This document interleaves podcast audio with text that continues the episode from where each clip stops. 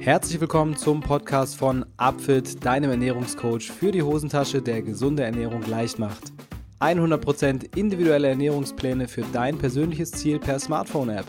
Tausende haben bereits ihre Erfolgsgeschichte mit Upfit geschrieben, auch Top-Athleten und Ernährungsberater vertrauen auf unser Know-how. Warum das so ist, schau es dir am besten selbst an unter w w w punkt u p f i t punkt d e. Wenn ihr, liebe Hörer, ein persönliches Ziel habt, das ihr gerne erreichen möchtet, sei es nun Abnehmen, Muskelaufbau oder auch eine gesunde Ernährung, dann versucht es doch mal mit einem Plan von Upfit. Mit dem Code SUPERLECKER bekommt ihr zehn Prozent auf euren Ernährungsplan im letzten Schritt des Warenkorbs. Und jetzt geht's los mit dem Podcast.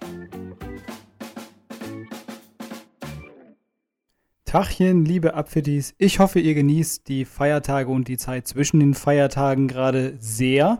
Und vielleicht habt ihr euch auch schon ein paar Gedanken darüber gemacht, was ihr im nächsten Jahr so alles verändern könntet. Wo gibt es vielleicht Ansatzpunkte? Was würdet ihr gerne mal für euch persönlich erreichen? Und wo seht ihr kleine Stellschrauben, die gedreht werden können? Genau zu diesem Thema, nämlich dem Thema Selbstoptimierung, habe ich heute ein Interview mit Doktor Helge Ludwig. Er ist Geschäftsführer einer Firma für die Immobilienbewertung.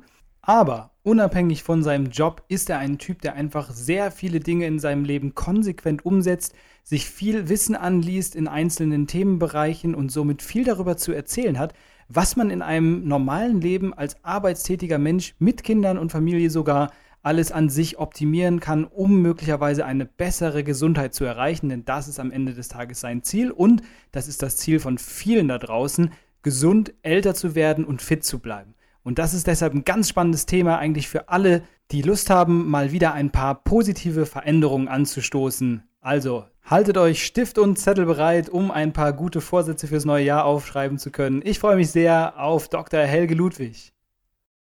Jo, Aufzeichnung läuft. Herzlich willkommen, Helge, in meinem Podcast. Vielen Dank, dass du dir die Zeit genommen hast, um äh, bei mir Gast zu sein. Ist ja heute mal ein bisschen was anderes vom Interview her. Normalerweise redest du ja über andere Themen sicherlich als heute, aber freut mich, dass du dabei bist. Ja, hallo Till, danke, dass ich da sein darf. In der Tat ist eigentlich nicht meine ursprüngliche Profession, mit der ich mein Geld verdiene. Ja, aber das macht es für mich besonders spannend und ich denke auch für die Hörer draußen, denn ähm, im Vorgespräch habe ich schon festgestellt, dass du unglaublich viel machst und äh, ich finde es einfach spannend, mal zu hören von dir, also direkt äh, deine direkten Erfahrungen ähm, mal äh, ja, mitzubekommen und das Ganze mal weiterzugeben, weil dein Anspruch ist ja letztendlich, du sagst, okay, ich möchte vor allem gesund sein. Mein Ziel ist es, maximale äh, Gesundheit für mich zu erreichen, um eben auch leistungsfähig zu sein. Und wie würdest du selbst das definieren, also deinen persönlichen Antrieb, ähm, an dir zu arbeiten und so viele Dinge in dein Leben zu implementieren, die dafür sorgen, dass du letztendlich leistungsfähig bist? Ich, ich glaube, wenn man, wenn man das Glück hat, weitgehend gesund zu sein, ist es schon mal eine ganz große Gabe. Und dann ähm, ist es zumindest bei mir so, ist der Antrieb da, jeden Tag äh, immer versuchen, ein kleines Stückchen besser zu werden, sich Mühe zu geben und an den jeweiligen Zielen zu arbeiten, die einen in diesem Gesamtkontext am besten nach vorne bringen. Cool. Also du hast da im Endeffekt eigentlich für dich so ein bisschen so einen Step-by-Step-Weg. Du hast ja auch mir erzählt, dass du immer so schrittweise an einzelnen Faktoren mal arbeitest und dich mal so richtig in die Materie einarbeitest und Dinge ausprobierst. Und es gibt ja auch unfassbar viele Einflussfaktoren. Wir haben Ernährung, Bewegung, Regeneration, Psyche. Und äh, ja, und deshalb würde ich dir gerne mal als Ernährungs-, äh, ich nenne es mal Spezialist hier von Upfit, äh, mit dem Thema Ernährung auch mal anfangen, weil da hast du auch viel ausprobiert im Laufe der Zeit.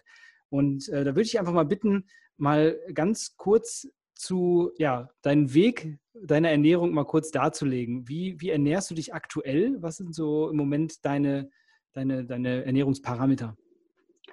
Ähm, aktuell würde ich die Ernährung als Low Carb bis Ketogen bezeichnen, aber mit dem Fokus auf ähm, eine große Darmgesundheit und ähm, auch auf die Auswahl von sehr guten Fetten. So würde ich es mal ganz grob bezeichnen. Mhm. Und du hast ähm, angefangen mit dieser ketogenen Ernährung ähm, über eine Methode, die wahrscheinlich nicht jedem ein Begriff ist. Das ist die, die Montignac-Methode. Magst du mal kurz beschreiben, was, was die äh, besonders macht oder was so die, die, äh, ja, die äh, Einflussfaktoren dort sind? Also ich habe mit der Montignac-Methode mal vor zwanzig Jahren Berührungspunkte gehabt. Ähm, Ziel war, ähm, wie es glaube ich bei vielen auch ist, ähm, das Gewicht damit und die äh, Körperkomposition damit ein Stück weit mit zu steuern. Die Ausrichtung war hauptsächlich naturbelassene ähm, Sachen zu essen, naturbelassene Lebensmittel zu essen, ähm, kein Kalorienzählen zu machen, also nicht nach einem festen Schema bestimmte Lebensmittel Kalorien zu zählen und nur die und jene Sachen zu essen und ähm, dort einfach zu schauen, dass man eine bestimmte Balance ähm, in sich bekommt, wie das Hungergefühl dann auch ist. Und ähm, in der jüngsten Zeit ähm, bin ich dann vor fünf Jahren auf die Low-Carb-Ernährung wieder eingebogen, dort ähm, mal ein paar Sachen auch noch rausgeschmissen, die bei mir in der Ernährung beziehungsweise im Lifestyle sich immer noch eingeschlichen hatten, die ein oder anderen versteckten Zucker, die da drin waren, das, ein, das ein oder andere vermeintlich gesunde Vollkornbrot, das äh, dort auch noch festen Bestandteil bei mir in der Ernährung hatte, und habe dort einfach mal auch noch mal durchgeforstet und geschaut, was taugt und was taugt nicht. Und dort habe ich dann mich immer in bestimmte Details eingearbeitet und die auf den Prüfstand gestellt und geschaut, was will ich bei mir implementieren und was nehme ich eher raus. Ja, das ist, also du hast im Endeffekt genau das umgesetzt, was wir auch immer unseren ähm, ja, Kunden, sage ich jetzt mal, predigen, dass man immer im Hinterkopf behält, wie fühle ich mich dabei und was bemerke ich an meinem Körper für Veränderungen. Und auf die Art und Weise bist du ja jetzt nun schon, du hast gerade gesagt, vor zwanzig Jahren hast du angefangen, da umzustellen, Ähm, schon auf einem sehr langen Weg unterwegs und hast natürlich viel über dich gelernt. Was waren für dich so die größten Effekte, die du festgestellt hast von einer Ketogenernährung, aber auch jetzt von, von der Low-Carb-Ernährung? Ähm, wie fühlst du dich damit und wie würdest du den, das beschreiben, gerade im Vergleich zu früher? Du hast dich ja früher, sage ich mal, normal ernährt, in Anführungszeichen, so wie man das so durchschnittlich macht, denke ich mal, ne? Ja, traditionell habe ich mich ernährt, so würde ich sagen. Mhm. Ähm, Norm ist immer so eine Frage, ähm, was ist die Norm und wo, wo misst man sich mit der Norm? Da können wir gerne später auch nochmal drüber sprechen. ähm, für mich ist ähm, eine wichtige Sache äh, ursprünglich gewesen, einfach mit der Ernährung äh, generell die die unterschiedliche Aktivität, die auch mein Job mit sich bringt, so weit auszubalancieren, dass ich nicht übermäßig Gewicht draufpacke oder auch nicht übermäßig Gewicht verliere und mir auch nicht groß was fehlt. Das ist erstmal der Grundbaustein, den bei mir die Ernährung liefern soll. Und ähm, in diesem Bereich, ähm, ob, ob ich jetzt in Ketose bin oder nicht, das ähm, messe ich derzeit nicht. Ich habe es mal um eine Zeit gemessen, um mhm. überhaupt zu wissen, bin ich in Ketose oder nicht. Also einfach ähm, durch Pricken mit Blut gemessen, sind Ketonkörper drin oder nicht. Und erst dann, wenn man weiß, man hatte die und die Keton-Levels, dann kann man bei sich selber auch mal ein Stück weit reinhorchen und schauen, wie fühlt man sich dann anders, wenn man in Ketose ist. Wenn man das dann einmal gemacht hat, dann weiß man auch relativ gut, wann bin ich in Ketose und wann bin ich nur im Low-Carb-Bereich unterwegs und kann das für sich dann jeweils nutzen oder einbauen. Okay, und die, die Ketose, wie hat sich das bei dir geäußert? Wie hast du dich damit gefühlt? War das irgendwie, ähm, es ist ja, A, es ist eine, eine relativ gute Methode, um, um dann doch äh, Gewicht zu reduzieren. Du hast auch gesagt, dass das damals ursprünglich auch mal eine Idee bei dir war. Aber es ist ja auch, sage ich mal, von der Energiebereitstellung her ein komplett anderer Mechanismus, als wir den haben, wenn wir im normalen Glukosestoffwechsel äh, uns befinden. Ähm, kannst du da irgendwie an, an dir beschreiben, dass sich irgendwas verändert hat? Mehr Energie, weniger Energie, müder, vielleicht Energie, also irgendwas? Also wie, oder, oder war zu sagen, war gleich, nur das Ketonkörper plötzlich da waren? Nee, ist schon ein Unterschied. Ähm, aus meiner Sicht ist erstmal die Umstellung von der normalen traditionellen Ernährung auf eine Low-Carb-Ernährung aus meiner Sicht ein großer Vorteil, dass man ähm, viel weniger Schwankungen im Blutzuckerspiegel hat. Man mhm. hat einen viel konstanteren Blutzuckerspiegel. Damit äh, schwanken auch viele Parameter, die mit dem Blutzuckerspiegel äh, im Zusammenhang sind. Äh, Stimmungsschwankungen, äh, unterschiedliche Arten. Wie geht man mit Stressoren um? Ähm, die ist man, je nachdem, wenn man äh, Kohlenhydrate verbrennt, ist man dort anfälliger auf die unterschiedliche ähm, Blutzuckerkurve, die in einem vorherrscht. So würde okay. ich mal beschreiben, ähm, um freundlich zu sein. Und wenn wir äh, uns in der Low-Carb-Ernährung ähm, befinden, also hauptsächlich auf Fettverbrennung unterwegs sind, hab, beobachte ich bei mir äh, nicht diese Schwankungen.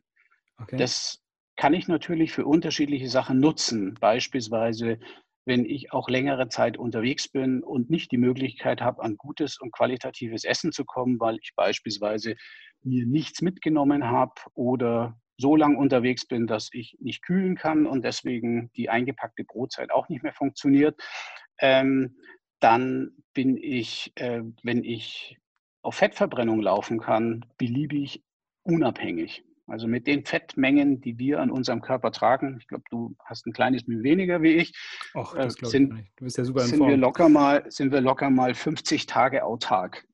Ja, da und geht eine. Ja. Genau, und in dieser Größenordnung ähm, bin ich noch gar nicht unterwegs gewesen, aber zumindest mal äh, zwei, drei Tage äh, unterwegs zu sein, ohne das, was fehlt, ist schon, schon mal ein großer Vorteil. Ob man den ausnutzt oder nicht, ist immer die zweite Sache. Aber die erweitert sehr, sehr stark die Range, in der man unterwegs sein kann. Ja, dafür notwendig ist natürlich diese metabole Flexibilität, dass der Körper sich da schnell umstellen kann. Und wovon du gerade sprichst, ist ja, das ist ja ein Thema, was super viele Leute auch, auch betrifft, ne? Wenn man unterwegs ist. Wie gehe ich damit um? Du hast äh, für dich die Methode gefunden, dass du, wenn du unterwegs bist, häufiger auch mal auf intermittierendes Fasten umstellst. Das war das, worauf wir, glaube ich, gerade so ein bisschen eingebogen sind. Ähm, kannst du das mal kurz beschreiben? Wie machst du das? Machst du komplette Tage dann einfach, fastest du die komplett oder machst du dann, reduzierst du dann oder wie gehst du da in der Regel mit um? Ich baue das intermittierende Fasten eigentlich fast ähm immer unter der Woche mit ein. Ähm, wenn ich von intermittierendem spreche, dann spreche ich von sechzehn Stunden nichts essen und in einem Zeitfenster von circa acht Stunden was essen. Das bezeichnet man ja als klassisches intermittierendes Fasten, dieses mhm. sechzehn acht. Das baue ich sicherlich an fünf Tagen in der Woche ein und an zwei Tagen bewusst nicht.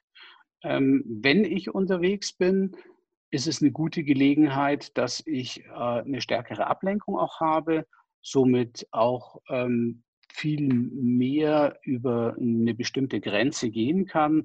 Und dann ist mal ein, zwei oder drei Tage nichts essen auch eine Option. Ich hatte das letzte Woche zwei mhm. Tage gemacht, dass ich achtundvierzig okay. Stunden nichts gegessen hatte.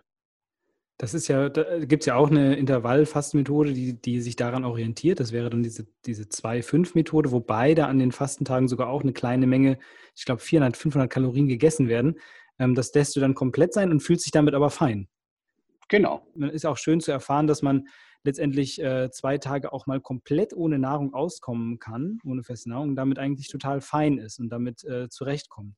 Das ist auf jeden Fall ein spannender Aspekt. Ein anderer Aspekt, den du wieder eingebaut hast, äh, bezüglich der Leistungsfähigkeit im Training, auf Training kommen wir gleich nochmal, ist ja das Carb-Cycling, also dass du zu bestimmten Tagen auch wirklich dann ein bisschen mehr Kohlenhydrate reintust. Warum machst du das und welchen Effekt hat das für dich?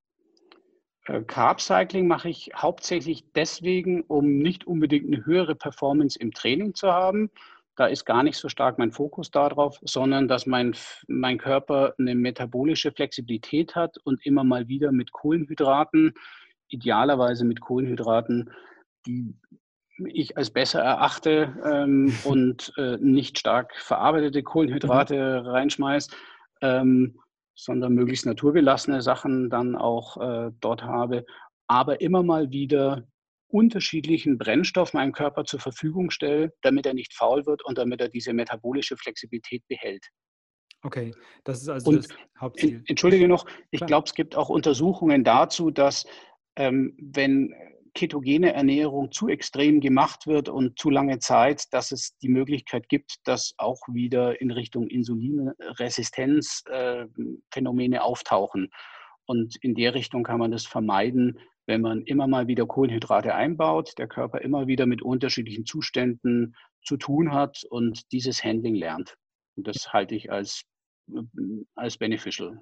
Ja. Ja, der Körper kann ja auch, das ist, denke ich, ähnlich wie auch wirklich im, im körperlichen Training, im Sporttraining, unterschiedliche Reize wirken sich auf den Körper immer wieder ähm, neu aus und der Körper lernt etwas dazu. Deshalb halte ich das auch für sinnvoll, dem immer wieder neue Reize zu geben und da auch einfach mal zu gucken, was einfach, was einem gut tut. Das ist ja am Ende auch dann ein entscheidender Punkt, dass man sich damit wohlfühlt.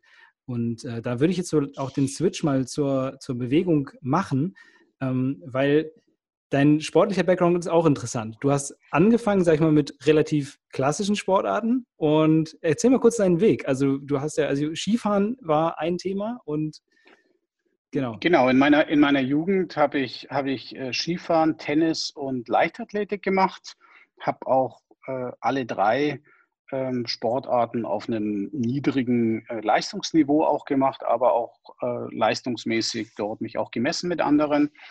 Und ähm, Skifahren und Tennis ist eher natürlich ähm, Spaß geprägt, weil es äh, irgendeinen Anreiz hat zu gewinnen oder dort und dort äh, runterzufahren. Ähm, und Leichtathletik war bei mir dann eher der etwas tiefere Schritt, ein besseres Verständnis für meinen Körper zu bekommen. In der Leichtathletik hat mich der Stabhochsprung sehr fasziniert. Das habe ich dann wettkampfmäßig gemacht. Ja, ja. Und beim Stabhochsprung äh, gibt es nur begrenzte Anzahl an ähm, Wettkämpfen, an denen man teilnehmen kann. Das kann man fast verdoppeln, diese Wettkämpfe, wenn man Zehnkampf macht.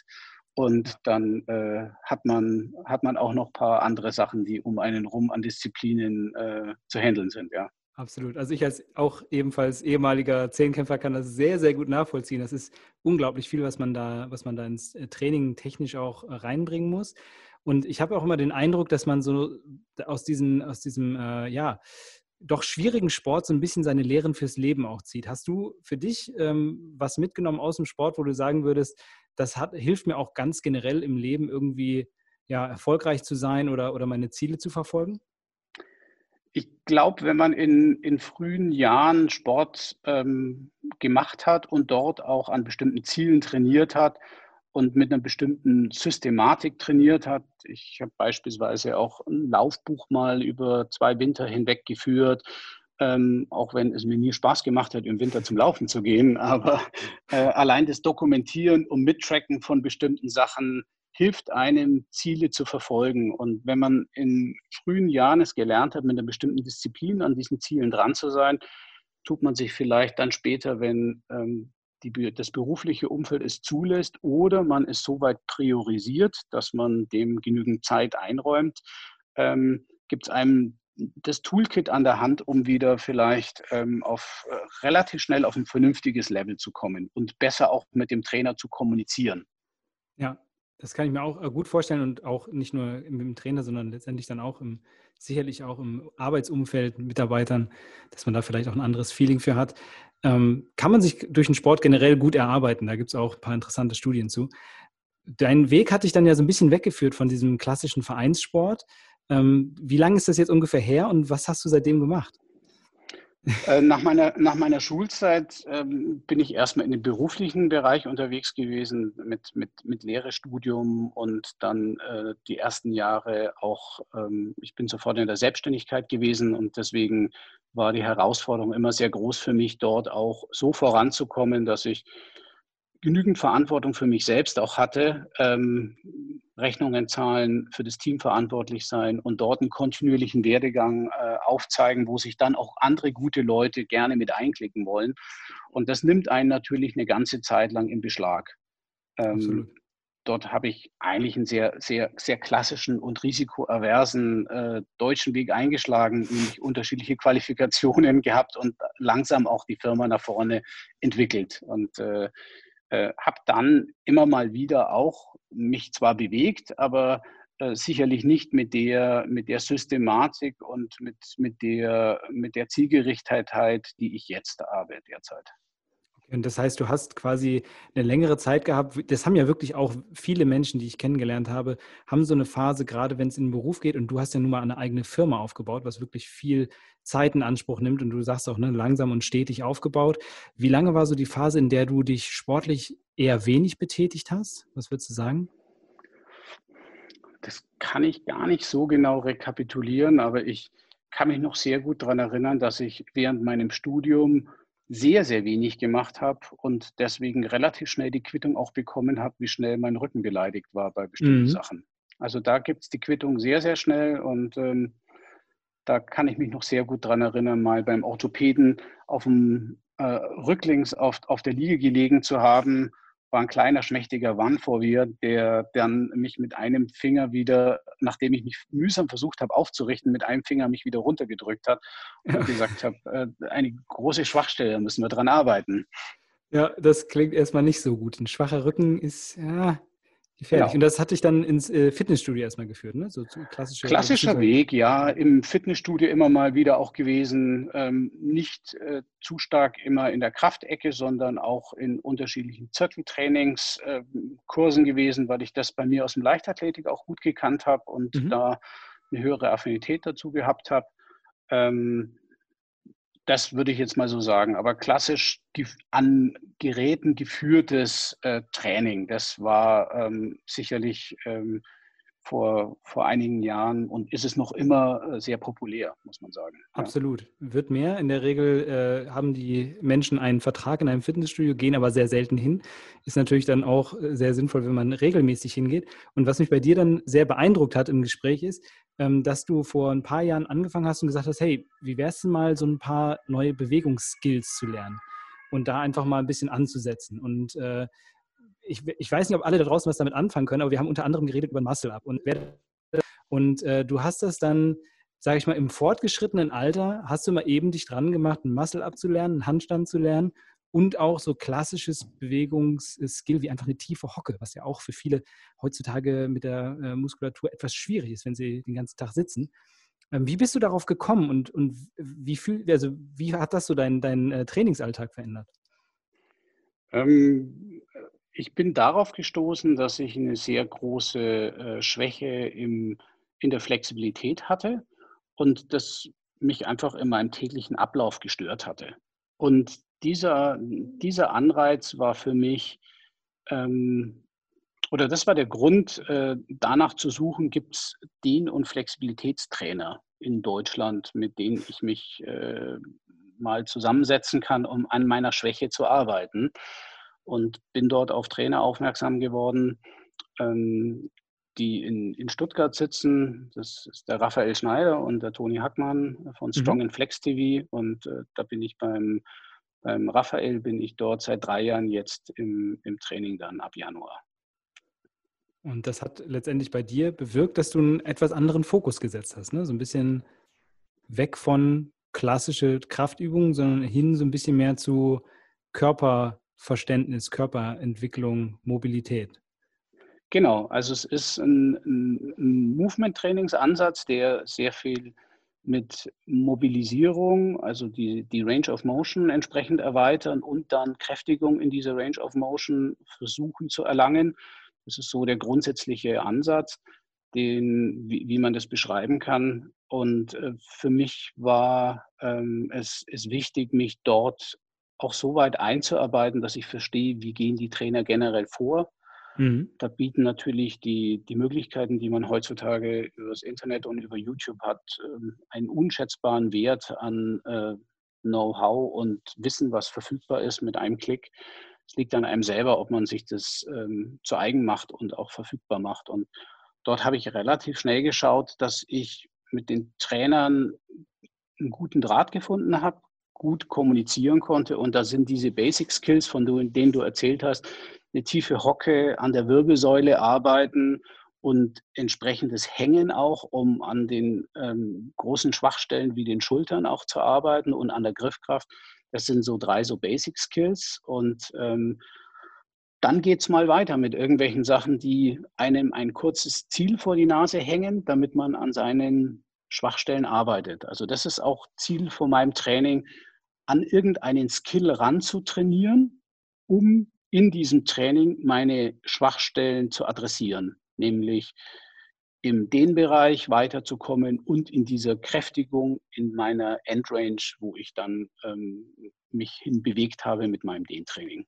Ja, und das ist ich persönlich ein Ansatz, der für viele sehr wertvoll sein kann, weil viele äh, hadern immer damit, wenn sie irgendwo sich anfangen müssen äh, zu trainieren, und viele müssen das nun mal tun. Wir haben zwei Drittel Übergewichtige in Deutschland. Viele von denen sagen dann irgendwann, okay, ich müsste mal. Und dann wird immer damit gehadert, ja, was soll ich denn machen? Was kann ich denn machen? Und dann kommen immer die zwei Ideen, kommen Fitnessstudio und Joggen. Das sind so die beiden Grundideen. Und da einfach mal einen anderen Ansatz zu wählen möglicherweise. Und da bietet gerade das Movement-Training aus meiner Sicht einen super Ansatz, weil viele natürliche Bewegungen dabei sind. Es geht viel darum, den Körper einfach wieder funktionell verfügbar zu machen für den, für die Menschen. Und äh, gleichzeitig ist es natürlich auch äh, gut anstrengend und, und ein gutes auch äh, Training für die Muskulatur in der Kräftigung. Also eigentlich ein super Ansatz, wie ich finde. Wie hast du das am liebsten? Also wie oft trainierst du gerne und wie oft schaffst du es wirklich, wenn du so mal drüber nachdenkst?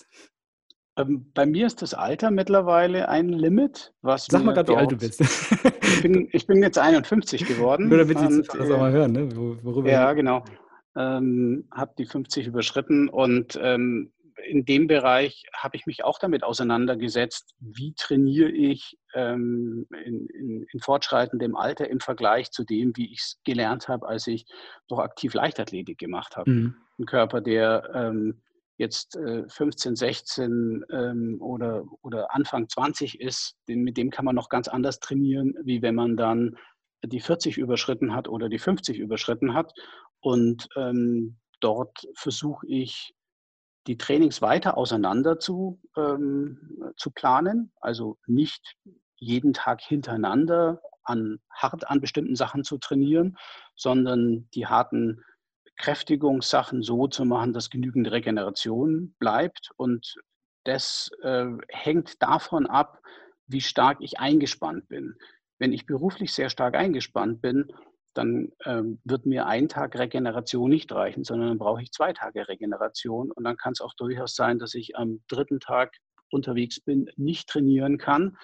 Und äh, dann verschiebe ich es auf den vierten Tag. Das ist mittlerweile nicht so ein Problem, weil ich einen so eng getakteten Trainings-Schedule ähm, gar nicht machen könnte, aufgrund meines Alters und meines Levels.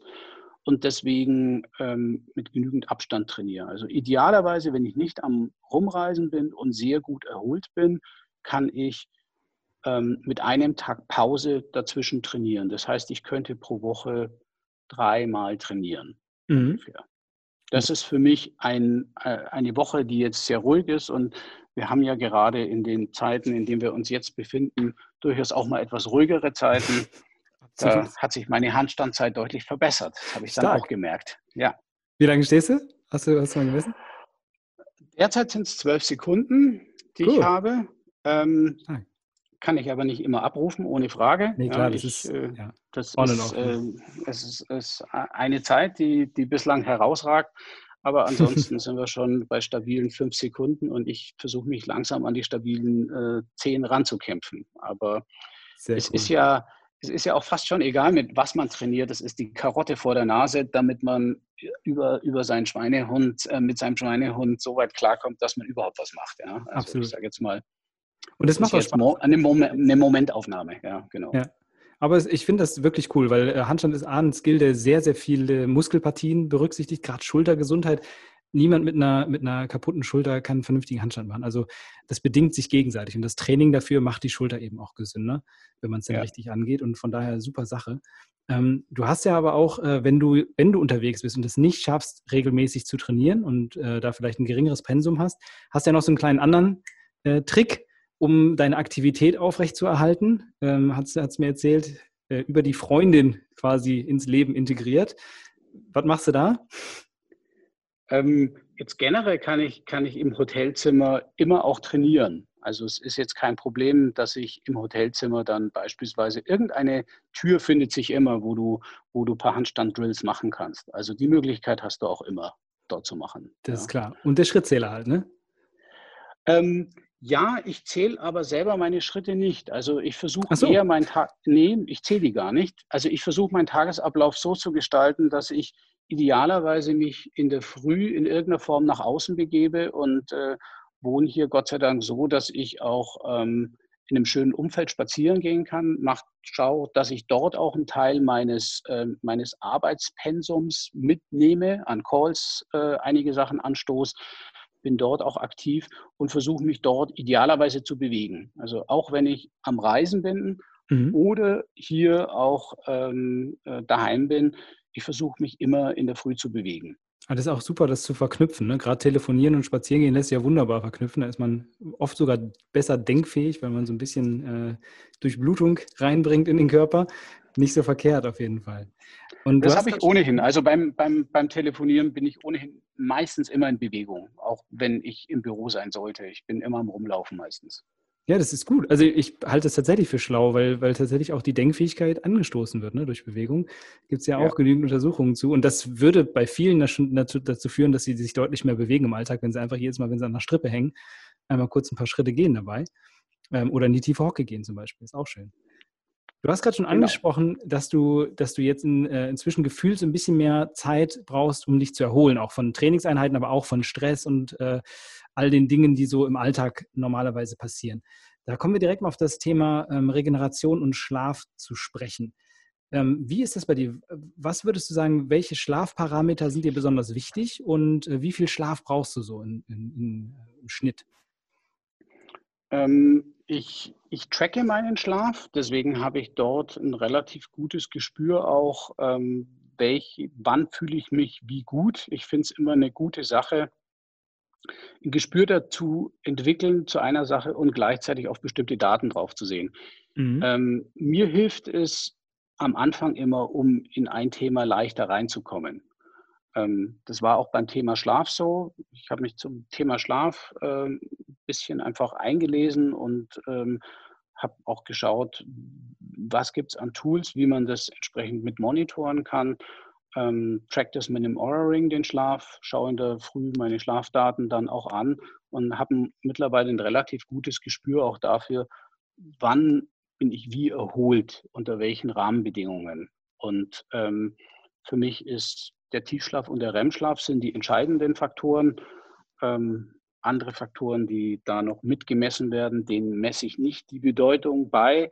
Aber jetzt gerade in Zeiten, wo auf, auf die Gesundheit auch stärker geachtet wird und die Leute auch sensibler sind, wäre ich gerade krank oder nicht, da ist ähm, die, die Körperkerntemperatur, die dort ähm, mit auch ähm, über einen Algorithmus ausgegeben wird, ist ein guter Indikator, ist was im Anflug und kämpft mein Körper gerade gegen irgendwas.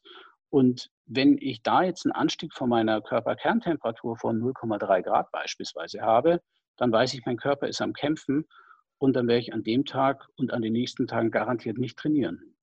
Ach, das ist also sehr, sehr viel, was du da letztendlich überwachen kannst. Ähm, es ist neben der Körperkerntemperatur vor allem der REM-Schlaf, also der Schlaf, wo die Rapid Eye Movement passiert. Das ist so, das sind so die Lern- Schlafphase kann man, kann man glaube ich, ganz grob so zusammenfassen, in der so Sachen verarbeitet werden und halt die Tiefschlafphase. Wie viel, wie viel Tiefschlaf findest du für dich immer? Merkst du da einen Unterschied, wenn du so und so viel oder so und so viel hast? Was ist so dein Minimum, was du brauchst, damit du fit bist?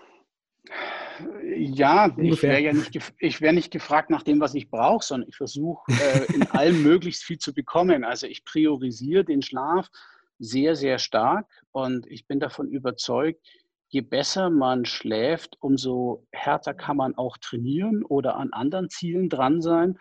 Und je, je mehr es einem gelingt, das eigene Level weiter nach oben zu schieben, umso größer ist die Chance, dass man, dass man leistungsfähiger ist und mehr Spaß an allen Aktivitäten im Leben hat. Insofern ist, mache ich meinen Priorisi- oder priorisiere ich meinen Schlaf in der Gestalt, dass ich jetzt nicht schaue, dass ich ein bestimmtes Minimum erreiche, sondern idealerweise immer das Maximum versuche zu erreichen. Okay, so viel wie möglich. So viel wie möglich, genau, ja. So viel wie möglich an qualitativem Schlaf. Und ja. wenn man, wenn man den misst, dann weiß man, wann sollte der letzte Kaffee vielleicht getrunken werden oder tut das Glas Wein gut oder nicht und ähm, tut das späte Absolut. Essen gut oder vielleicht ähm, Medienkonsum oder, oder was auch immer. Da gibt es ja unterschiedliche Sachen, die man dann tracken kann und dann auch entscheiden kann, ähm, ist mir das der Abend wert, weil er lustig ist und ich bei Freunden bin und wir haben uns ja auch über einen gemeinsamen Freund in Köln kennengelernt. Genau. Insofern, ähm, da muss ich vielleicht dann nicht äh, päpstlicher sein wie der Papst, sondern da lässt man den Abend auch mal ähm, äh, lustiger laufen. Und an anderen Tagen muss man dann auch sagen, es macht durchaus Sinn, äh, da vielleicht stärker auf sich zu achten, weil man besser schläft und am nächsten Tag viel leistungsfähiger ist und mehr Spaß am Training hat. Genau, und dann einfach diese Frage auch, äh, bringt mir das, was ich hier gerade mache, was viele, viele setzen, sitzen dann so zombie-mäßig vor irgendwelchen ähm, ja, Informationen, sei es nun über, über Fernseher, Internet, sonst was, und lassen sich da so ein bisschen einlullen, ohne dass sie ja. merken, was da wirklich passiert. Ich, die Zuschauer seh, äh, Zuhörer sehen es natürlich nicht, ich sehe das gerade. Ich glaube, du hast diese Brille auch auf, diese Blaulichtfilterbrille, ne? Genau, ist eine Blue-Blocking-Brille, die ich habe. Genau. Und auch auf meinem Telefon und auf meinem Tablet sind auch äh, Filter drauf, ähm, die von Optikern entwickelt worden sind, die auch ähm, das blaue Licht rausnehmen. Genau, das heißt, es gibt Apps für, für Smartphone, für Computer und alles Mögliche. Und es gibt auch, wie du jetzt, wie ich jetzt sehe, eine Brille, mit der man blaues Licht filtern kann, weil der Effekt von blauem Licht ist ja, dass er, dass es dafür sorgt, dass das Melatonin, was gebildet wird, sich schneller wieder auflöst. Also im Endeffekt, oder ich lass dich mal erzählen. Wie, wie, wie, wie empfindest du den Effekt? Von ja, also ich, ich stelle fest, je weniger Blaulichtexposition man hat, und bei mir im Haus, ich habe bestimmte Lampen, die auf einer neuen L E D-Technik zum Beispiel sind. Ähm, die sind zwar auch alle abends runtergedimmt und nicht ähm, total hell, aber trotzdem hat man mehr Blaulichtanteil auch in diesen Leuchtmitteln äh, drin. Und ähm, selbst wenn ich das Telefon maximal auf ähm, ähm, Blue-Blocking-Mode schalte, habe ich immer noch eine bestimmte Blaulicht, einen bestimmten Blaulichtanteil, der damit dabei ist. Und deswegen sind bei mir auf den elektronischen Geräten Filter drauf und ich trage abends immer noch eine Brille. Und ähm, ich merke einen Unterschied, ob ich diese Brille abends trage oder nicht.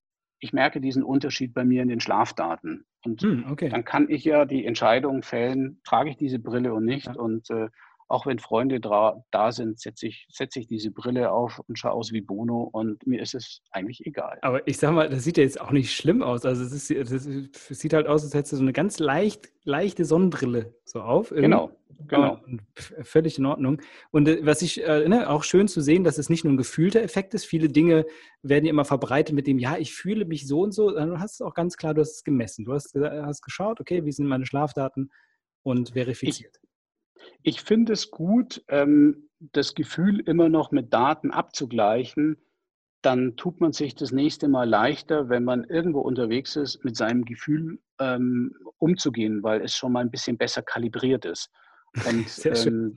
Da ist es einfach einfacher, wenn man auch auf bestimmte Daten eine Zeit lang draufschaut, ohne dass man das zu obsessiv macht, sondern einfach als Unterstützung und Ergänzung, kann es dann wieder weglegen und weiß, ich muss abends keinen Espresso trinken, ich muss mir nicht einen, einen Actionfilm reinziehen, ich muss auch nicht äh, schlimme Nachrichten mir anschauen und ähm, eine hohe Blaulichtexposition haben und muss vielleicht nicht mit meiner Partnerin streiten. Mein Schlaf wird schlechter. Okay, ganz einfache Learnings, ne? Alles, was irgendwo den Kopf dazu bringt, noch ein bisschen durchzurattern, sollte man vielleicht etwas reduzieren, wenn man denn guten Schlaf haben möchte. Und das äh, kann man sicherlich tun. Also kann man sich ja dann am nächsten Vormittag wieder reinpacken, das Programm. Zum Beispiel, ne? Auch eine spannende Idee. Und äh, dieses Newsfasten, was du gerade angesprochen hast, auch das ist ein Thema, ähm, war vor ein paar Jahren schon mal kurz en vogue, ist dann so ganz schnell wieder abgeebbt, finde ich eine total sinnvolle Geschichte. Das heißt ja im Endeffekt, sich nicht so vielen stressigen Inhalten auszusetzen, gerade durch äh, Fernsehen, durch äh, Bildmedien. Das äh, finde ich auch eine sehr, sehr interessante Strategie und auch die sehr einfach umsetzbar, kann jeder einfach mal ausprobieren. Ähm, Erfordert eine bestimmte Disziplin, weil unser Kopf, äh, unser, unser, unser Gehirn ist natürlich darauf trainiert, möglichst viel Ablenkung sofort aufzunehmen. Das ist natürlich gegen, gegen das eigene System ein Stück weit zu arbeiten, um ruhiger zu werden und ähm, besseren Schlaf zu kriegen, um vielleicht auch fokussierter mit seinen Mitmenschen umgehen zu können, weil man sich auf Gespräche anders konzentrieren kann, wie wenn man dauernd abgelenkt ist und darauf trainiert ist. Das ist, glaube ich, eine, eine Fähigkeit, die es heutzutage schon gilt zu kultivieren. Also ich finde es ja gut. Das ist, ich denke auch, dass das trainierbar ist im gewissen Maße, weil das spielt ja auch ganz stark mit rein, dass viele das als äh, so, so eine Art von Belohnung registrieren, wenn sie sich dann abends auf die Couch setzen können und, und sich einfach berieseln lassen können, ähm, wo man ganz klar sieht, es gibt unterschiedliche Strategien, mit Stress umzugehen. Es gibt welche, die sind sinnvoller und welche, die sind weniger sinnvoll, gerade wenn man äh, langfristig sich die Effekte anschaut. Und äh, dieser kurzfristige Effekt von, ah, jetzt liege ich hier und lasse mich berieseln und schalte den Kopf aus und kriege irgendwie ein, ein Schauspiel dargeboten. Da weiß man ganz klar, das ist natürlich auf, auf lange Sicht äh, weniger sinnvoll, als wenn man jetzt beispielsweise sich auspowert, Sport macht und danach vielleicht noch ein Buch liest und, und äh, schon mal ein bisschen zur Ruhe kommt. Aber gebe ich dir recht, ja. Ja, das, äh, aber ich finde, wie gesagt, ich, ich finde es auch wichtig, das anzusprechen, dass das nicht mal eben gemacht ist. Ne? Das ist eine Sache, die kann jeder mal ausprobieren, aber natürlich auch mit der notwendigen Disziplin. Und da wirklich auch, da muss man schon ein bisschen Bock drauf haben, auch ähm, einen besseren Schlaf zu bekommen und sie vielleicht mal auszutesten. Wie fühle ich mich denn dann eigentlich damit? Dann äh, macht es definitiv Sinn. Man darf sich auch nicht zu viele Sachen auf einmal vornehmen. Das ist die beste Möglichkeit zu scheitern. Ja, du hast es ja auch alles Step by Step integriert. Du hast ja immer Korrekt. Quasi projektweise, und ich finde auch diesen Art, diese Art und Weise kann man sich auch gut abgucken, dieses, dass man sich ein Projekt vornimmt, mal eine Zeit lang sich da reinarbeitet, guckt, was kann ich verändern konkret, das vielleicht auch mit Daten abzugleichen, was aus meiner Sicht absolut sinnvoll ist, sei es nun ein Ernährungstagebuch führen, mit, wo man auch vielleicht seine, seine, seine Gefühle mit reinschreibt, wie fühle ich mich damit, wie fühlt sich mein Körper dadurch, und das Ganze ein bisschen trackt dadurch, Kalorien tracken, sei es äh, Schlaf tracken, und das alles ein bisschen abzugleichen mit den eigenen Erfahrungen, die man während der Zeit sammelt. Und dann kann man, glaube ich, sehr, sehr viel daraus lernen, wie man mit seinem Körper vernünftig umgeht. Also es ist ein guter Weg. Das äh, hast, hast, du, hast du einen sehr schönen Weg eigentlich vorgegeben. Könntest du ein Buch drüber schreiben? Das wäre auch mal was. ähm, Du hast, das ist ja noch lange nicht alles. Wir haben noch einen weiteren Punkt, den ich auch spannend finde, und das ist, ähm, das ist Atemtraining. Du selbst machst noch nicht allzu lange Atemtraining nach der Oxygen Advantage Methode. Korrekt. Was, erstmal, warum machst du das, und ähm, was hast du davon für Effekte noch gespürt, oder was bringt dir das?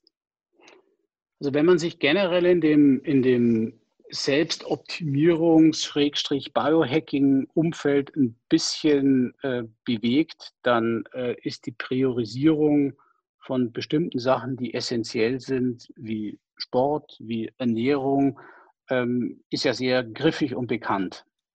Die Frage ist dann immer, wie, wie lang kommt man ohne, ohne Bewegung aus? Das, äh, wenn man mal so die Feldstudien da draußen anschaut, das geht ja über Jahrzehnte, ja, wie die Leute noch leben können. Ja, äh, ohne, ohne Essen, das Thema hatten wir vorhin schon. Ich glaube, wir würden so die fünfzig bis siebzig Tage ungefähr auskommen. Extrem und über hundert Tage gab es mal einen. Ja, wahrscheinlich, ja, je nachdem. Und ähm, dann ist das nächste Thema natürlich das Thema Atmen. Wie, wie, wie bewusst gehe ich mit diesem Thema um, was ich wahrscheinlich, wenn ich Asthmatiker bin, zehn Sekunden aushalte, wenn ich äh, durchschnittlich trainiert bin, fünfundzwanzig Sekunden mal aushalte, und wenn ich sehr gut sportlich und, und atemmäßig trainiert bin, das geht nämlich nicht immer gleich einher, dann komme ich vielleicht mal auf die vierzig Sekunden und, ähm, oder kann die übersteigen. Und in dieser, in dieser Range, wenn man sich das anschaut, ähm, merkt man, wie wichtig das Atmen ist. Und da gibt es mhm. auch gar nicht so viele, die dort als Atemtrainer international unterwegs sind. Äh, sehr bekannter ist ja auch äh, Wim Hof. Ähm, wir hatten uns auch über das Thema schon auch ausgetauscht. Da hatte ich mir auch schon überlegt gehabt, in der Richtung was zu machen. Für mich war aber auch ähm, mein, mein jahrzehntelanger Weg als Heuschnupfengeplagter mit einem allergischen Asthma äh, Grund dafür, ähm, mich mit dem Thema auch zu beschäftigen. Und dieses gesunde Atmen, was bei der Oxygen Advantage Methode erstmal als Basis und Fundament auch durchgegangen wird. Wim Hof ist stärker auch mit unterschiedlichen Sachen wie Kälteanpassung und mit wie stark kann ich mich in dem Limit noch pushen. Ähm, viele Sachen sind deckungsgleich, aber das sind jetzt so die Sachen, die auseinanderfallen. Und für mich war dieses gesunde Atmen und die Möglichkeit, ähm, nicht jedes Jahr äh, Tabletten und Dosieraerosol ähm, in mich reinzublasen, durchaus ein Thema, was es mal wert war, mich intensiver damit zu beschäftigen. Und das hat mich zur Oxygen Advantage gebracht, weil das Thema Asthma-Überwindung und gesundes Atmen dort neben der sportlichen Performance ähm, Weiterentwicklung ein wesentlicher Punkt ist. Okay, und das waren so die Dinge, die du dir versprochen hast, als du letztendlich angefangen hast, dich mit der Methode zu befassen. Wie sehr ähm, hat sich das dann auch äh, gezeigt, dass diese Versprechen gehalten werden konnten? Also wie ist dein persönliches Empfinden der Entwicklung durch, durch die, ähm, das Atemtraining? Also ich konnte durch das Atemtraining, was ich Anfang diesen Jahres begonnen hatte, konnte ich in der Heuschnupfenzeit das erste Mal seit Jahrzehnten äh, sowohl die ähm, Heuschnupfentabletten weglassen, wie auch ein Dosiererosol, also ein Asthmaspray weglassen, was immer dann fallweise eingesetzt wird, wenn man, wenn man einen allergischen äh, Spasmus hat. Also das ist eine Verengung der Luftröhre. Mhm. Es fühlt sich nach einem, äh, nach einem Ersticken, fühlt sich das an, weil die Luftröhre enger wird. Immer dann wird das Dosiererosol eingesprüht und weitet ähm, diese Luftröhre wieder. Ähm, und diesen Effekt kann man durch Training hinbekommen, durch bewusstes Atmen hinbekommen und äh, lernt sehr viel Feinheiten, in wie atme ich optimal und welche unterschiedlichen Zustände kann ich durchs Atmen auch hinbekommen. Und ähm, so wie du im Sport bestimmte Sachen am Trainieren bist und weißt, dort ist die Grenze, wenn ich an diese Grenze ran trainiere, oft genug in homöopathischer Dose und mich dann wieder erholt, dann bin ich beim nächsten Mal stärker. Also das Prinzip mhm. der Hormesis ist da auch wieder, dass man einen bestimmten Trainingsreiz setzt, mit diesem Trainingsreiz nicht in eine Überbelastung geht, sondern in eine moderate Belastung geht, nach einer bestimmten Erholung dort wieder rangeht und ähm, diesen Trainingsreiz auch immer wieder variiert. Dann kommt der Körper am schnellsten weiter und lernt ein gesundes Atmen, und gesundes Atmen ist für so viele Bereiche immanent wichtig, nicht nur für die sportliche Performance, Ähm, sondern insbesondere auch für ein gesundes und langes Leben. Und wenn ich Asthmatiker bin und da was ändern kann, und dieses Jahr war das erste Jahr, wo ich ohne Asthmaspray und Heuschnupfenmedikamente ähm, durchgekommen bin.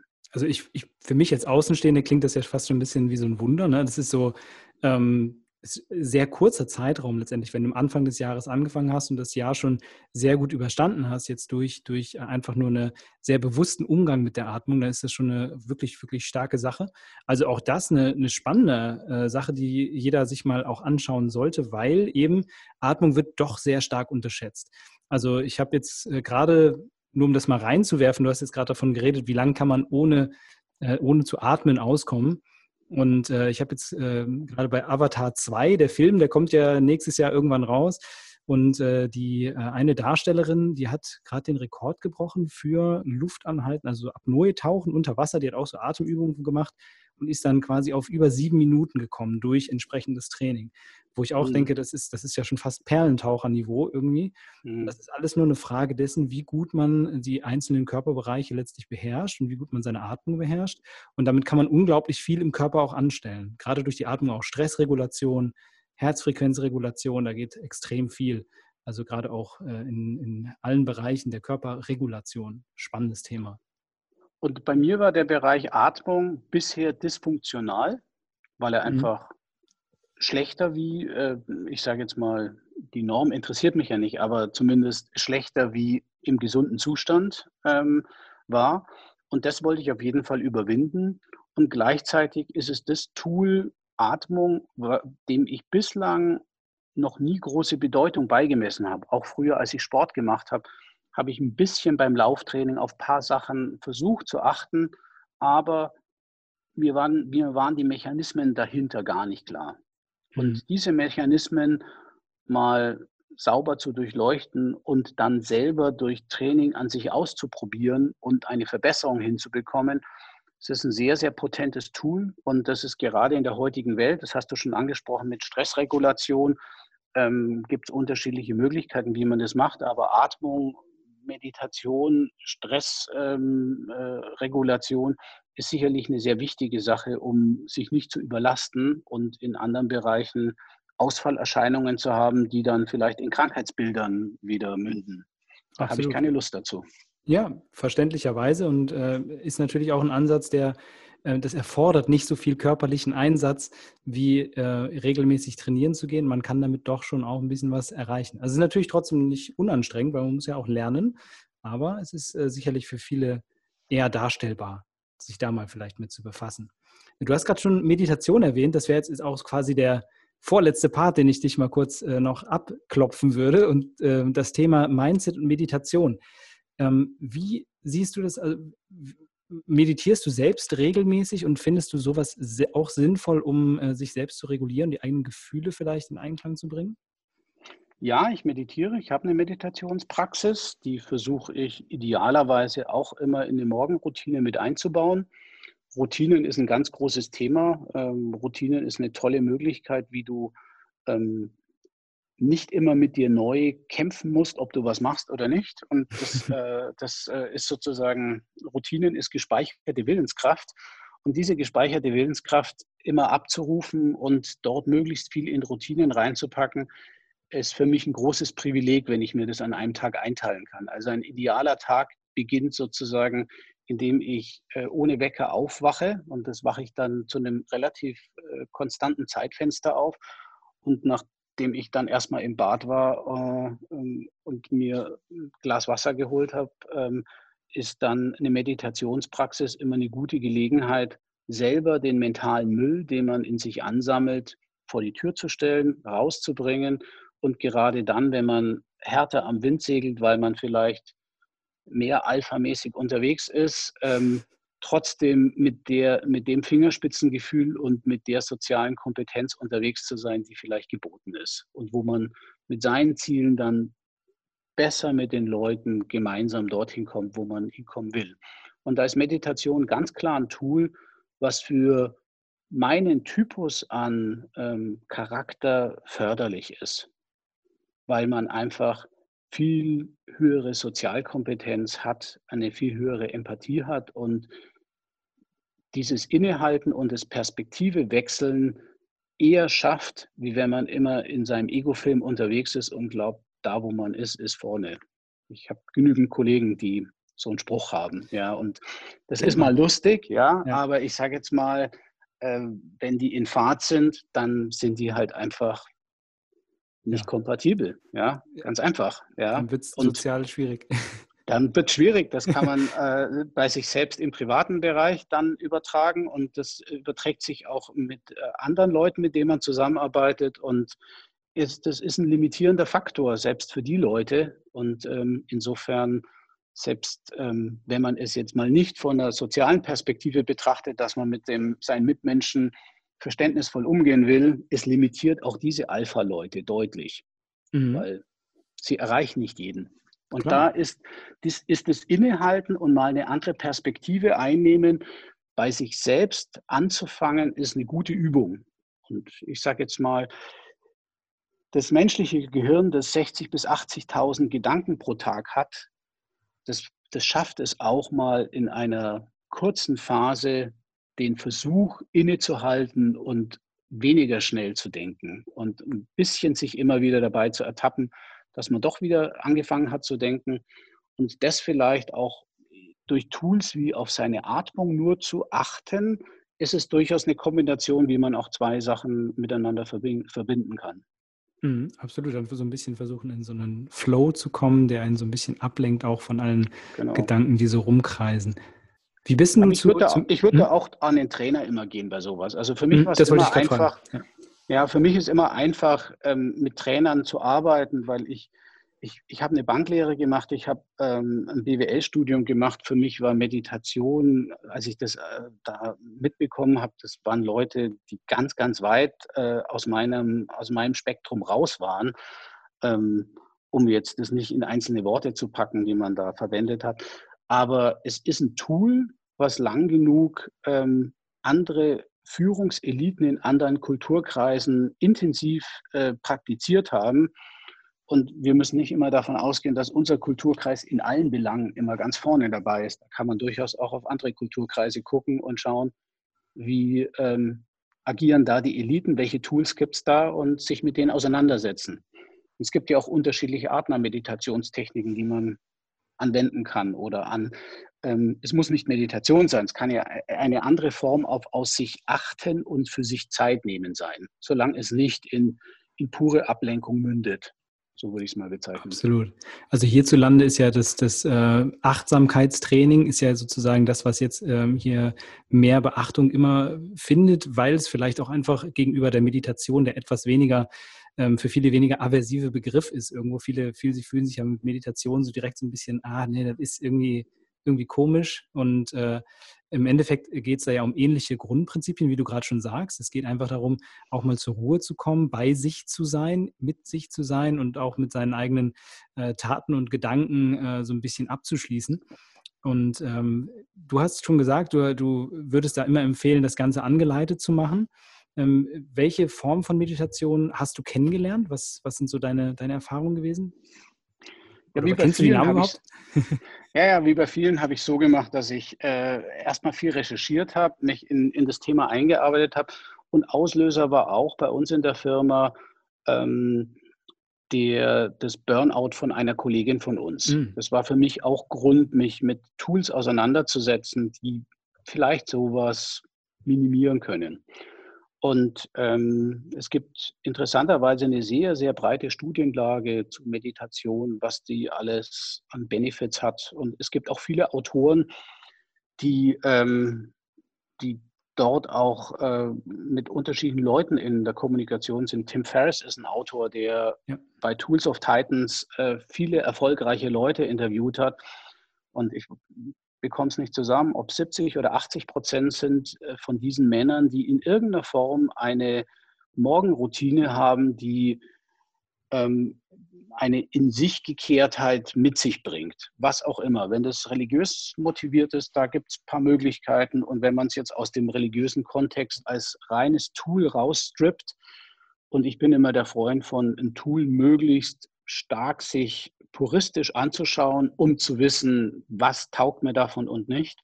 Und für mich war das Unterhalten mit unterschiedlichen Meditationstrainern eine Möglichkeit, mich damit mhm. zu beschäftigen.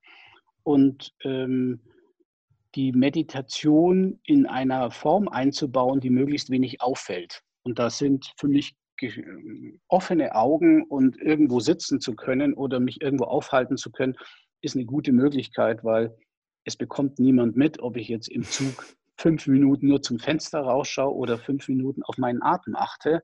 Ja, ja absolut. Und ähm, man muss ja nicht im Lotussitz mit, mit, mit, mit den Händen in Mudra-Haltung und mit geschlossenen Augen da sitzen sondern, und Räucherstäbchen vor sich angezündet haben, sondern es gibt einfache Möglichkeiten, wie man das implementieren kann. Und das einfache Implementieren in den Alltag ist für mich immer eine sehr wichtige Sache. Und die puristische Form für mich ist nur auf seine Atmung zu achten und sonst keine weitere Ablenkung in irgendeiner Form zu haben und es überall praktizieren zu können. Deswegen bin ich den Weg der Zen-Meditation gegangen mhm. und bin dort auch ähm, einfach, äh, das war der Benediktushof bei Würzburg, das ist das größte deutschsprachige spirituelle Zentrum.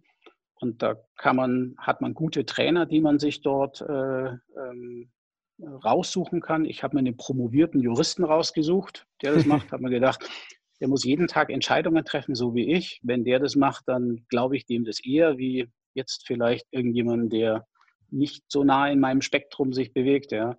Und da habe ich gute Erfahrungen mitgemacht. Wie bei allem, es, man muss üben, man muss eine Praxis äh, und eine Routine aufbauen. Und erst dann hat man einen bestimmten Benefit. Vorher ist es ist alles ein Zeitfresser, wenn man es ja. nicht äh, tief genug macht.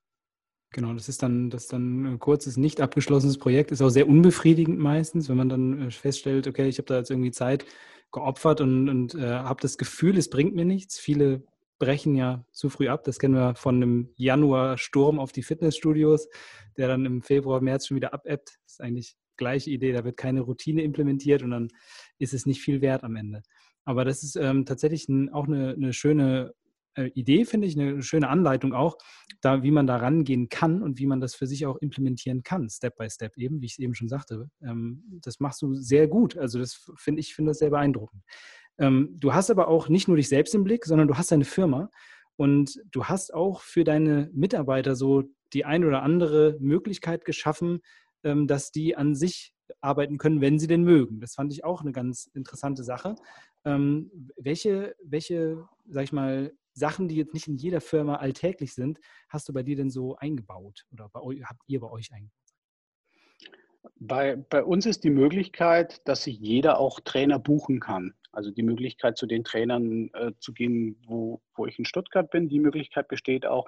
Aber genauso besteht auch die Möglichkeit, zu irgendwelchen anderen Trainern zu gehen, irgendwelche anderen ähm, ähm, kurzen ähm, Retreats zu machen, um, um bestimmte Sachen zu trainieren. Da sind wir eigentlich sehr offen, ähm, weil wir sind davon überzeugt, wenn jemand selber die Zeit mitbringt, an sich zu arbeiten, wollen wir als Firma die Möglichkeit schaffen, dass wir diese finanzielle Hürde überspringbarer machen.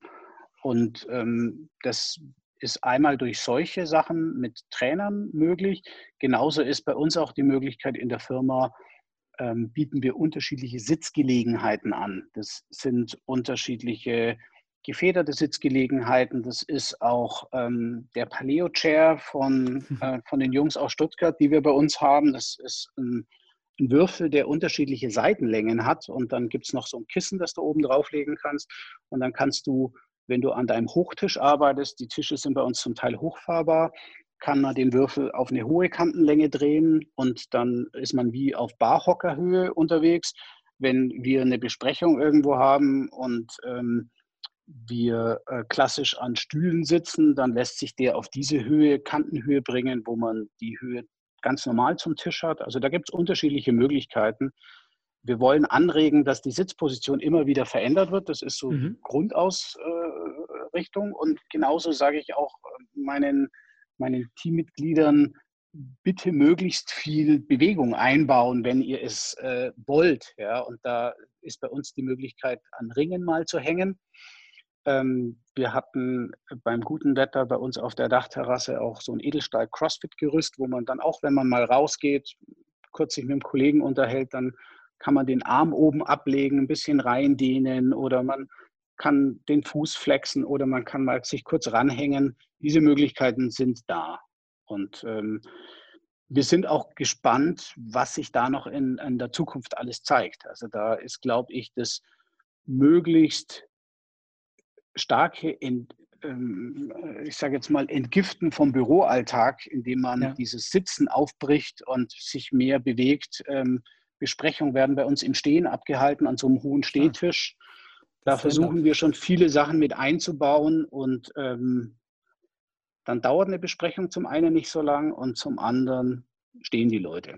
Genau, das ist ja das ist dieses Stand-up-Prinzip, ne? Das ist ja auch... Äh, auch aus den U S A hierüber gewandert, wie so vieles, muss man ja leider sagen. Aber ähm, man merkt da ganz klar, dass, dass das nicht nur so ein, so ein Selbstbezug ist, sondern ähm, du gehst auch wirklich davon aus, wenn, diese, wenn du Menschen die Möglichkeit schaffst, äh, an sich selbst arbeiten zu können, wenn sie es denn wollen, dass es sie auch für die Arbeit letztendlich besser macht. Denn letztendlich steht ja das Interesse der Firma da an oberster Stelle. Und ähm, ich glaube, da, das ist ein Weg, den viele Firmen noch nicht begriffen haben, wo noch sehr viel rückständig ist. Also generell der Präventionsbereich in Deutschland, aber auch gerade auch im Arbeitsbereich, ähm, B G M-Maßnahmen, da ist noch viel Potenzial nach oben. Und ich finde das ähm, auf jeden Fall stark, dass du quasi deine eigenen Erfahrungen da an der Stelle weitergibst und sagst, hier, hört mal Leute, versucht es doch mal, probiert mal aus. Man kann immer ein bisschen was tun, um sich äh, ja, leistungsfähiger zu machen. Klasse. Ja, die, die Leistungsfähigkeit steht gar nicht so im Vordergrund, weil ich, die, die Leute entscheiden das dann selber, wie sie ihr Umfeld idealerweise gestalten und wie sie das machen. Und wenn die Leute sich zum Rauchen auf der Terrasse verabreden, dann ist das bei, bei uns auch möglich. ähm, ja, in der Tat. Ja. Die gehen dann einmal um die Ecke rum, ne, weil der Aschenbecher dort auf der Brüstung steht vielleicht. Ja. Dann kann das durchaus sein. Aber das sind Sachen, die hat man nur bedingt im Griff und man kann anbieten. Und bei ja. den Sachen, die man anbietet, kann man auch immer mal wieder Gespräche haben, wie ich, wie ich gestern auch ein Gespräch hatte mit einem von unseren jungen Gutachtern. Und wir haben uns über unterschiedliche Trainingsmöglichkeiten unterhalten, weil ich ihn gefragt habe, wie trainierst du denn derzeit gerade, Julian? Und äh, wie schaut deine Trainingsroutine aus? Ja, da haben wir uns gestern drüber unterhalten. Cool. Bringt auch mal ein paar äh, Gesprächsthemen außerhalb vom normalen Büroalltag dann, ne? Das ist natürlich auch ganz schön. Ja, und Training und an sich arbeiten hat ganz viel mit seiner eigenen Entwicklung zu tun und mit der Bereitschaft, bin ich jeden Tag bereit, an mir zu arbeiten. Und den größten Effekt habe ich immer dann, wenn ich Schwächen adressiere, weil dann habe ich den größten Fortschritt. Absolut. Und das Ganze natürlich dann gezielt mit dem Implementieren von am besten Routinen, die regelmäßig durchgezogen werden, von äh, wirklich auch messbaren Erfolgen, Da gibt es verschiedene Möglichkeiten, die wir heute kennengelernt haben im heutigen Gespräch, wie man solche Erfolge dann eben auch messen kann, wie man seinen Schlaf verbessern kann und das messen kann, wie man seine Ernährung verbessern kann, das messen kann. Das Gleiche gilt natürlich auch für Training. Gibt es unfassbar viele Möglichkeiten und dann stellt sich natürlich auch der Spaß an der Sache ein. Ne? Wenn man merkt, okay, ich mache Fortschritte, dann macht es natürlich auch deutlich mehr Spaß und äh, wenn man keine Fortschritte macht, dann hat man eher Frust. Insofern äh, definitiv sinnvoll, das Ganze langfristig zu planen und nicht immer so von heute auf morgen zu gucken, sondern ähm, da über ein paar ja, Wochen oder Monate vielleicht sogar zu planen und sich langfristige Ziele auch zu setzen. Ja, hör mal, ich hätte noch einen Mythos, den wir, äh, den ich noch mal kurz mit dir diskutieren wollte, ähm, einfach weil ich finde, dass du ein guter Gesprächspartner dafür bist. Und dann sind wir auch durch. Und zwar ist das ähm, die, also es ist eigentlich kein Mythos, sondern aus meiner Sicht eine Weisheit. Und äh, die Weisheit lautet: äh, Fitness ist angewandte Gesundheit. Das, ich finde diesen Satz sehr schön. Ich mag den persönlich sehr gerne.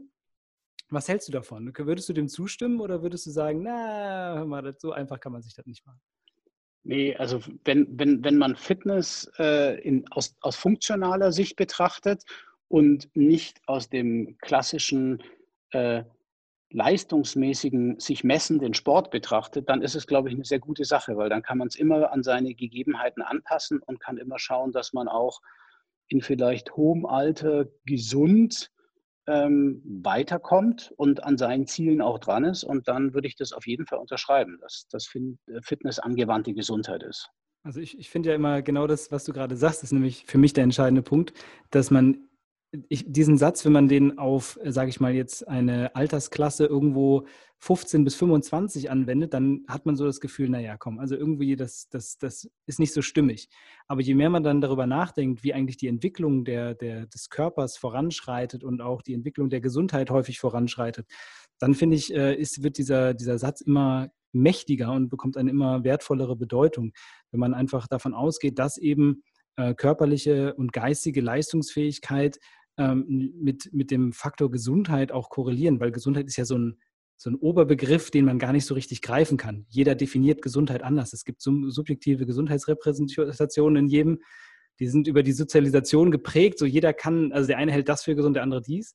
Aber ich glaube, man kann sich darauf einigen, dass wenn man bis ins hohe Alter ähm, sehr viel machen kann, körperlich wie auch geistig, dann ist das eigentlich ähm, ein optimaler Indikator für Gesundheit, würde ich sagen. Das Das würde ich auf jeden Fall unterschreiben, ja, genau. Ja, stark. Guck mal, da sind wir uns einig. Dann geben wir dem Mythos äh, bzw. der Weisheit einen Daumen hoch. Und ja, ich danke dir für dieses Gespräch. Das war sehr cool. Ich habe ähm, sehr viel erfahren, wie schon im Vorgespräch. Ich noch mal, sind noch ein bisschen tiefer jetzt eingestiegen, ein paar Themen. Und ich glaube, dass äh, die Zuschauer, Zuhörer sehr viel von dir, ich sage mal Zuschauer, weil ich dich sehe, aber Zuhörer sehr viel von dir lernen können. Ähm, und äh, gerade die, die Arten und Weisen, wie man denn einzelne Routinen in sein Leben einbauen kann. Ich fasse das auch nochmal zusammen im Outro gleich, dann äh, da kann man einiges mitnehmen und so kann vielleicht jeder mal an seiner eigenen, ja, an seinen eigenen Schwächen ein bisschen arbeiten und sich da jetzt dich zum Vorbild nehmen. Coole Sache. Danke, dass du da gewesen bist. Sehr, sehr gerne, Till. Ich freue mich, wenn wir uns mal auch mal beim Training wiedersehen. Ja, auf jeden Fall. Das muss sein. Ich, ich will deinen Muscle absehen. Das finde ich schon cool. Okay, dann äh, würde ich sagen, bis zum nächsten Training. Hau rein. Danke dir. Schönen Abend dir noch. Tja, liebe Leute, ich würde sagen, da habt ihr ein paar richtig gute Ansätze bekommen, wo ihr vielleicht ein paar gute Vorsätze für das nächste Jahr daraus machen könnt. Ob es nun Atemübungen sind, das frühere Dimmen des Lichts, vielleicht mal das Ausprobieren einer ähm, Blaulichtfilterbrille oder einer der zahlreichen anderen Themen, die wir heute besprochen haben. Ist eigentlich was super, super spannend gewesen. Und ich glaube, jeder kann hier so ein bisschen was draus mitnehmen, um Kleinigkeiten in seinem Leben zu verbessern, die vielleicht dann aber einen sehr großen Effekt auf das gesamte Leben haben. Wenn euch die Folge gefallen hat, dann teilt sie gerne wie immer mit Freunden und Bekannten und eurem kompletten Netzwerk, liked unseren Kanal und abonniert ihn natürlich auch. Und wenn ihr Vorschläge für uns habt, wen wir vielleicht zu welchem Thema interviewen sollten, dann schickt das Ganze gerne an podcast at upfit punkt de und schaut vielleicht auch mal auf unserem Instagram-Kanal vorbei für ein bisschen Motivation im Bereich Ernährung und Training. Da hauen wir immer mal ein bisschen was raus. Ich wünsche euch einen wunderbaren Start in das neue Jahr und ich wünsche euch, dass ihr eure Vorsätze beibehaltet und ein bisschen dran bleibt und damit auch erfolgreich seid am Ende. Und ich hoffe auch, damit mit meinem Podcast weiter zu beitragen zu können. Denn direkt in der nächsten Woche wird es schon den nächsten spannenden Gast mit einem spannenden Thema geben, das euch vielleicht dabei helfen kann, eure Ziele zu erreichen. Bis dahin, ciao, ciao.